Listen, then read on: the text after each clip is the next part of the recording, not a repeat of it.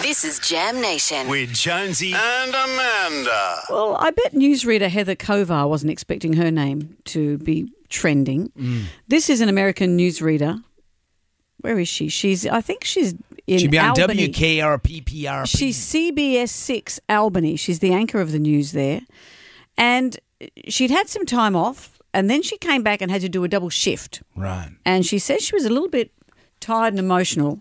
Other people thought she was drunk. Have a listen because she was cut off mid sentence at the end and didn't return to the broadcast. Have a More listen. than 50 million people across the country southeast are under warnings for excessive heat. And boy, don't you know that? 105 degrees in Texas today. I just spoke with my mother. That's what she's dealing with. It's a major heat wave. And it is, ex- it's, it's just heading everywhere. We're so lucky. It's only 80 degrees here. We are really lucky here in the capital region. I mean, let me tell you about that. These areas are reaching such areas. I mean, it's Houston, Austin, San Antonio. I mean, they're not expected. It has happened. Like, you don't need us telling you that it's bad. It's like, like people are being told to like stay inside, Hmm. Sure. drink a lot of water. She's going off And we were piste. just lucky. This weekend right here is so amazing.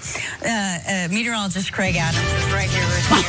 She's Oh, they've drummed her off. Hold her Ah. up. They've gonged her off. she looks a little dishevelled when you, see her. She said she was tired and emotional. That's and, what- and that's that. No alcohol was involved. That's she what said. you want to see. And tired and emotional. That phrase was given us to by Mike Willisey, Oh, the late yes. great Mike Willisey. Yes. On a current affair. And I remember watching this as it happened. And I was watching the telly with my father. And dad just said, I think Mike's had a few drinks. could be seven, but he insists on taking Tuesdays off for practice. And that was the funny bit. You see, I was going to say I take Wednesdays off for practice, but it's all wasted now, isn't it? And I make the same apology that I have to make to my family every day for attempting to be humorous. For a moment.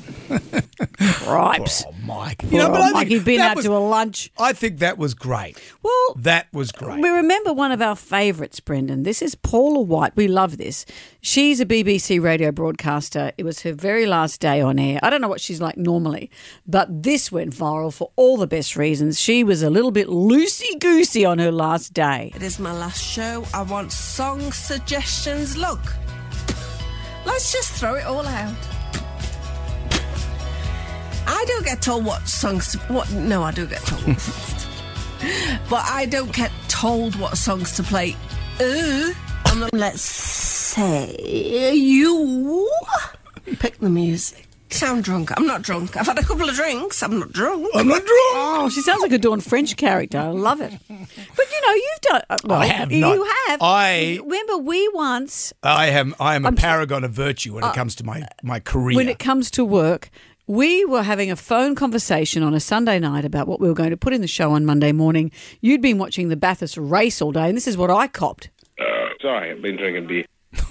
that was my voicemail. That's all you got. That was the voicemail. I was saying, why don't we get Mark Scaife on? He's just won Bathurst, tired and and emotional. all you kept out of that. Sorry, I've been drinking beer.